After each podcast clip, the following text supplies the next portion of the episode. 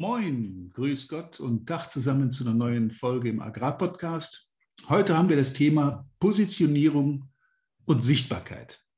Also nicht äh, wie mein Freund da oben in der Ecke mit der Papiertüte über dem Kopf, nicht gesehen werden, nicht sehen, nichts hören, die Hand vor Augen und vom Markt nichts wahrnehmen, beziehungsweise vom Markt nicht wahrgenommen werden. Ich wünsche dir viel Spaß bei der heutigen Folge. Positionierung, Sichtbarkeit, Wahrnehmung in deinem Markt, in deiner Zielgruppe. Wie sieht es da aus bei dir? Das ist eine Frage, die sich, glaube ich, jeder im Vertrieb schon mal gestellt hat. Wie kriegen wir das hin oder wie kriegst du das hin, dass deine Zielgruppe dich wahrnimmt als den, ja, den entsprechenden Ansprechpartner, den Guru, den Heilsbringer, den Oberberater für alle möglichen Probleme. Wie kriegst du es hin, dass wenn Kunden mit dem Thema betroffen werden, was du abdeckst, dass denen sofort dein Name, deine Firma, vielleicht auch dein Produkt einfällt, aber zunächst mal dein Name einfällt. Wie kannst du es bewerkstelligen, dass die Leute dich wahrnehmen? Da gibt es ja heutzutage eine Menge Wege, wie man das in, in, in Gang setzen kann. Wir haben auch in verschiedenen Podcast-Folgen schon mal darüber gesprochen, wie du deine Wahrnehmung in deinem Gebiet beeinflussen kannst. Da gibt es Social-Media-Kanäle, Facebook, Twitter, LinkedIn, Instagram, Xing, habe ich irgendeinen vergessen? Na, es gibt noch ein paar andere, die man äh, parallel bespielen kann. Das Wichtige dabei ist, dass du dir überlegst, und dazu gehört eine gewisse Analyse, also sich in Ruhe mal hinsetzen und sich überlegen, wo sind denn deine Kunden, deine Zielgruppe, wo sind die zugange? Sind die vorwiegend zu finden äh, auf Branchentreffen, bei Facebook, auf Instagram, bei LinkedIn etc. In deiner Region gibt es da irgendwelche Netzwerke, die man kennen sollte, wo deine Kunden, deine Zielgruppe sich untereinander vernetzt? Und wie findest du Zugang? Wie bist du in diesem Netzwerk eingebunden? Der früher übliche Weg war ja, dass man sich über seine Arbeit, über Ergebnisse bei Kunden eine entsprechende Reputation erarbeitet. Und wenn man das dann so ein, zwei, drei, fünf Jahre lang gemacht hat, haben die Leute festgestellt, dass du in einem bestimmten Gebiet der richtige Ansprechpartner bist. Das heißt noch lange nicht, dass die alle bei dir kaufen. Das kann auch bedeuten, dass die zwar alle deine Beratung wollen, aber kaufen tun sie dann trotzdem immer noch woanders.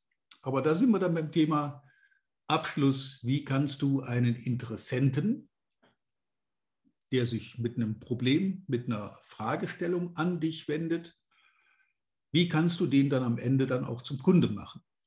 Denn so ganz von alleine passiert das nicht. Das sei an der Stelle schon mal vorausgeschickt. Wahrnehmung im Markt.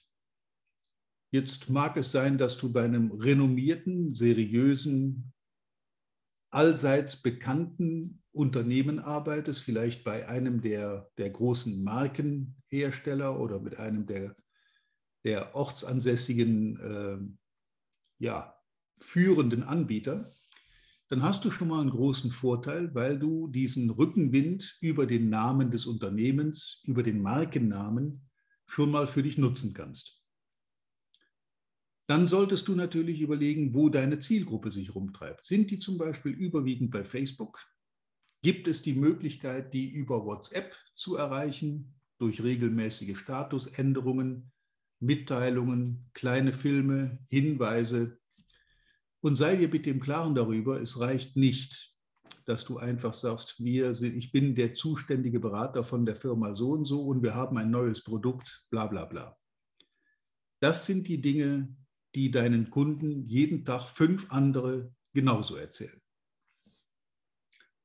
Überleg dir also, ob du für deine Kunden sinnvolle hilfreiche Hinweise, Tipps, Ideen, neue Ver Verfahren, vielleicht auch die nicht unbedingt direkt mit dir und deinem Produkt zu tun haben, auch mal Dinge, die so ein bisschen outside the box, also außerhalb deiner normalen Arbeitswelt sich, sich befinden, die aber deine Zielgruppe betreffen. Dann kannst du natürlich solche Dinge ebenfalls nutzen als Schlitten in eine bestimmte Bekanntheitsspirale. Und diese Bekanntheitsspirale kannst du mehr oder weniger professionell alleine bespielen oder du suchst dir Hilfe von einem Social-Media-Experten, der das dann unterstützt, der die Wege und Knöpfe kennt, die man drücken muss, um eben sichtbar zu werden. Klar ist aber auch, wenn du nichts zu sagen hast, wenn du also keine Inhalte, keinen Content, keine Lösungen anbieten kannst, außer vielleicht eine Alternative zu einem eingesetzten Produkt, dann ist das für Kunden relativ unspannend. Es ist für Kunden nicht interessant, einen weiteren Anbieter für irgendein Produkt zu kennen.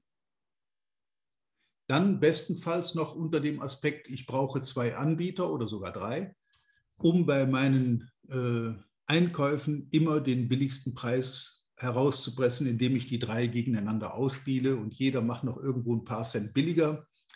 Wenn, wenn das aber der, der Inhalt von deinem Geschäft ist, dann lass dir gesagt sein, in der Zukunft wird das nicht mehr so weitergehen.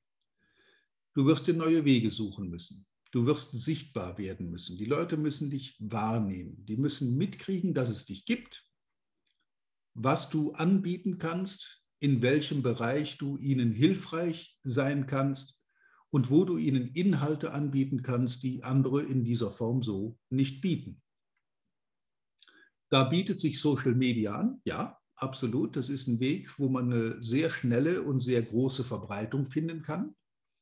Und ob du das jetzt über WhatsApp machst oder über Facebook oder über Instagram, das hängt von deiner Zielgruppe ab. Da musst du einfach äh, eruieren und analysieren, wo treibt die sich denn im Wesentlichen rum. Und natürlich sind nicht alle deine Kunden, deine bald Kunden, potenziellen Kunden, bei Facebook. Es ist nicht so, dass du einfach auf den Knopf drückst und automatisch jeden deiner Zielgruppe in diesem Gebiet in der Region erreichen kannst. Manche aus der älteren Generation sind möglicherweise überhaupt nicht bei Facebook. Andere aus der jüngeren Generation sind schon lange nicht mehr bei Facebook. Um nur ein Beispiel mal rauszunehmen. Bei WhatsApp sind meines Wissens oder meines Erachtens relativ viele wenn du es also hinkriegst, dir WhatsApp-Gruppen aufzubauen, es geht sehr schön mit einer Funktion über Broadcast-Listen, dann kannst du da für Mitteilungen in deine Zielgruppe, auch wenn das noch nicht deine Kunden sind, deine Wahrnehmung zu steigern. Und dann reicht es bitte nicht, einfach ein äh, Bild von einem Futtersack abzubilden und sagen, wir haben hier ein neues Futter. Das ist nicht der Sinn und Zweck. Der Sinn und Zweck ist, Inhalte zu bieten. Wie gesagt, die dürfen auch mal ein bisschen links und rechts von deinem Arbeitsgebiet sich befinden, wenn es deine Zielgruppe betrifft und wenn die Information, die du lieferst, für deine Zielgruppe Bedeutung hat, wenn das für die Leute wichtig, interessant und spannend ist. Ja, und wenn du dir jetzt dein Gebiet anguckst, deine Zielgruppe, deine Baldkunden, Ne? Neben den Ist-Kunden haben wir ja einen Haufen Bald-Kunden. Dann wirst du relativ schnell feststellen, wie man diese Leute erreichen kann. Es macht auch sehr viel Sinn, bei diesen Leuten einfach mal nach Problemen zu fragen, für die du vielleicht eine Lösung hast. In welchem Bereich würdet ihr euch Unterstützung wünschen? Wo hakt es in der Tierproduktion zurzeit am meisten? wo kann man, äh, in, Entschuldigung, hier gerät gerade das Telefon. Und wenn ich alleine im Büro bin, dann geht da eben mal keiner ran. Und wenn ich Podcast-Folgen aufnehme, dann äh, klingelt halt zwischendrin mal das Bürotelefon. Sorry an der Stelle. Ja, wo waren wir stehen geblieben? Inhalte bieten.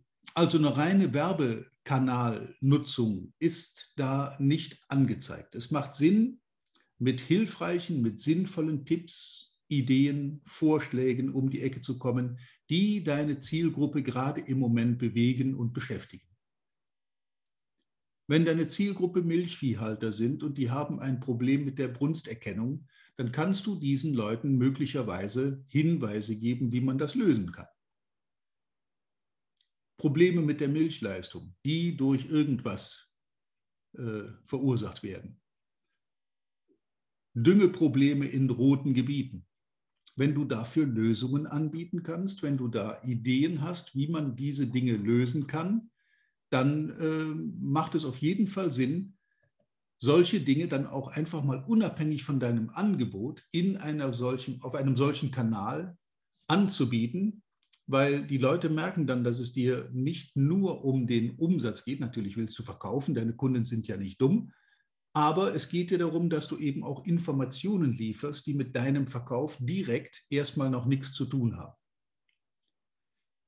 Wie gesagt, früher war das so, dass man einfach einige Jahre lang in so einem Gebiet mit zunehmendem Kundenstamm einen möglichst guten Job abliefert und dann spricht sich irgendwann so ein bisschen rum von A nach B über Mund-zu-Mund-Propaganda, dass es da jemanden gibt, der sich mit bestimmten Dingen sehr gut auskennt und den kannst du ruhig mal fragen und so weiter. Das passiert leider aber passiv zu selten.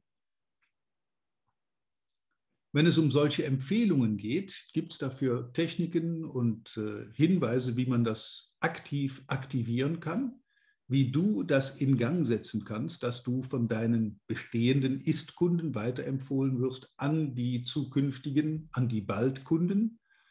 Ähm, dazu gibt es Hinweise genug. Ich denke, wir hatten da auch schon die ein oder andere Folge im Podcast dazu.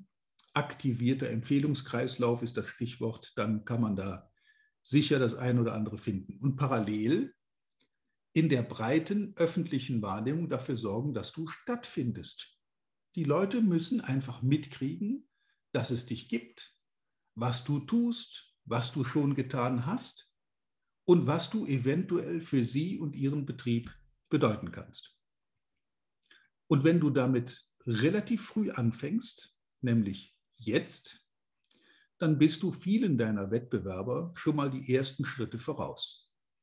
Denn das Interessante ist ja, dass diese Präsenz auch in den sozialen Medien umso stärker wahrgenommen wird, je alleiner du bist in deinem Gebiet mit diesem Social-Media-Auftritt und je weniger das parallel mit dir auch machen. Also je früher du damit anfängst, desto eher hast du einen Vorsprung vor allen anderen. Und dann hast du die anderen sozusagen als Mitläufer hinten dran. Die sehen dann, oh, guck mal, bei dem das läuft gut, das machen wir jetzt auch. Aber dann haben die diesen berühmten MeToo-Effekt. Nicht den äh, jetzt in den Medien hochgejatzten MeToo-Effekt, sondern das ist dieser Effekt von, äh, habe ich auch können wir auch anbieten. Wir sind ja auch in Social Media. Wenn du aber jetzt einige Wochen oder sogar Monate, vielleicht sogar Jahre vor den anderen aktiv bist, dann werden alle anderen in dieser Präsenz nicht mehr wahrgenommen. Hier ist es wichtig, zu den Ersten zu gehören und mit deinem Angebot, das du dir sehr kreativ auch selber zurechtlegen kannst, ähm, ja, im Markt deine Sichtbarkeit zu stärken, deine Positionierung zu stärken und die Wahrnehmung durch deine Kunden zu erhöhen. Das Stichwort Positionierung ist jetzt gerade etwas untergegangen. Positionierung heißt, die Leute müssen sofort erkennen, wofür du stehst, für wen du interessant bist und wem du in seiner täglichen Praxis Hilfestellung bieten kannst. Du musst dich in deinem Markt also positionieren als der Spezialist für Ferkelfütterung, für ähm, Herdenmanagement, für verschiedene Dinge, die in, deinem, in deiner Zielgruppe eben eine Rolle spielen. und diese Positionierung als der Spezialist für eben dein Thema ist das A und O, um sichtbar zu werden. Du brauchst diesen Expertenstatus, damit die Leute ähm, ja, mehr oder weniger automatisch auf dich stoßen, wenn sie mit einem bestimmten Problem konfrontiert werden, für das du möglicherweise schon häufiger eine Top-Lösung geliefert hast. Insofern setz dich hin, analysiere deinen Markt, deine Zielgruppe, überdenke deine Positionierung und überlege, wie du mit einzelnen klar umgrenzten Schritten deine Positionierung, deine Sichtbarkeit und die Wahrnehmung in deiner Zielgruppe entsprechend verstärken kannst. Ich wünsche dir viel Erfolg damit, viel Spaß mit den Ergebnissen und natürlich wie immer reiche Ernte. Bis zum nächsten Mal. Vielen Dank, dass du heute wieder dabei warst. Wir hoffen, du hattest genauso viel Spaß wie wir. Wenn dir gefallen hat, was du gerade gehört hast, dann war das erst der Anfang. Denn auf walter-peters.de-termin erhältst du kostenlos und unverbindlich ein Beratungsgespräch mit Walter. In diesem 30-minütigen, völlig kostenfreien Erstgespräch erarbeitet Walter mit dir einen Schritt-für-Schritt-Plan, den du direkt anwenden kannst. Du lernst zum Beispiel, wie du deinen Umsatz innerhalb weniger Wochen deutlich steigerst, wie du mehr Neukunden für dich gewinnst und deine Verkaufsgespräche erfolgreich abschließt. Da Walter immer nur eine begrenzte Zahl von Anfragen bearbeiten kann, warte nicht zu lange. Denn Fakt ist, wer weiterkommen will, braucht einen Experten. Walter hat mit über 40 Jahren im Vertrieb und 15 Jahren als Trainer schon zahlreichen erfolgreichen Unternehmen dabei geholfen, ihre Umsätze massiv zu steigern und Kundenverhandlungen deutlich zu vereinfachen. Wenn du also wissen willst, ob du für ein Erstgespräch in Frage kommst, geh auf walter-peters.de-termin und fülle das Formular aus. Bis zum nächsten Mal bei Erfolgreich im Agrarvertrieb, der Agrarpodcast. Wir wünschen dir reiche Ernte.